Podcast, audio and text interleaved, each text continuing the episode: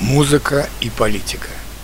Во многих европейских странах недавно прошли национальные песенные отборы, на которых выявлялись победители, чтобы послать их на главный вокальный конкурс мира Евровидение, который пройдет в этом году в Израиле. Несколько дней назад такой отбор был проведен на Украине и закончился он, к сожалению, большим политическим скандалом.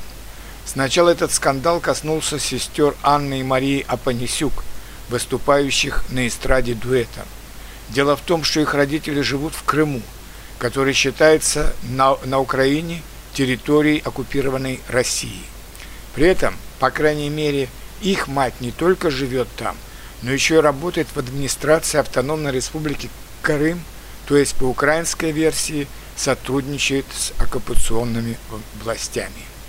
И вот ведущий на песенном отборе предложил сестрам трудный политический выбор – либо отказаться от родителей и представлять Украину на Евровидении, либо выбрать сторону родителей, тогда лишиться возможности представлять Украину на песенном конкурсе.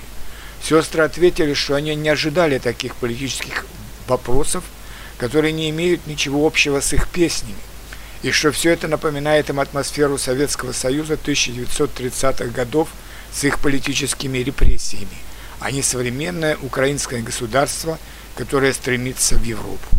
Но если ведущий так жестко ставит вопрос, то, конечно, они не откажутся от своих родителей. И хотя такой ответ сестер вызвал овацию в зале, они не прошли в финал отбора, так как не получили одобрения со стороны жюри, которое возглавляла известная украинская певица Джамила, выигравшая конкурс Евровидения в 2015 году со своей политизированной песней о выселении крымских татар сталинской властью в 1944 году.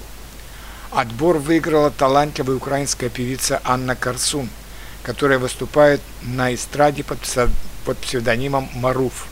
Однако и с ней произошел все тот же политический скандал, далекий от музыки и песен. Ей припомнили, что она несколько лет назад выступала на территории государства-агрессора России – Хотя она отказалась от будущих гастролей в России и признала, что Крым – это Украина, ей предложили такой унизительный контракт на участие в Евровидении, что она вынуждена была отказаться от участия в конкурсе. Дело в том, что по контракту она должна была бы каждое свое слово согласовывать с официальной делегацией Украины. А ее Министерство культуры заявило, что государство должны представлять достойные артисты, патриоты Украины, которые осознают свою ответственность.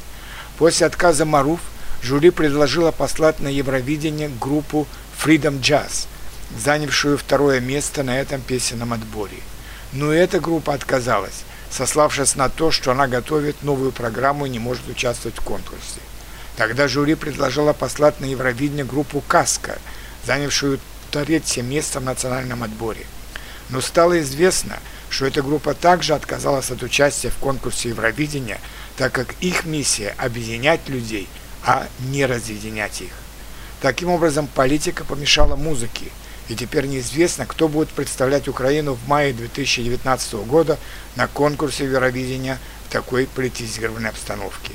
Кстати, Россию на этом конкурсе будет представлять певец Лазарев, который несколько раз заявлял в своих интервью, что по-прежнему считает Крым Украиной. И несмотря на сложные политические отношения между Россией и Украиной в настоящее время, никому в Министерстве культуры России не пришло в голову отказывать Лазареву представлять Россию, хотя он не разделяет официальной российской позиции, по которой Крым – это территория России, потому что жители Крыма на своем референдуме в марте 2014 года высказались за то, чтобы вернуться в состав России, который Крым был с 1783 по 1954 год.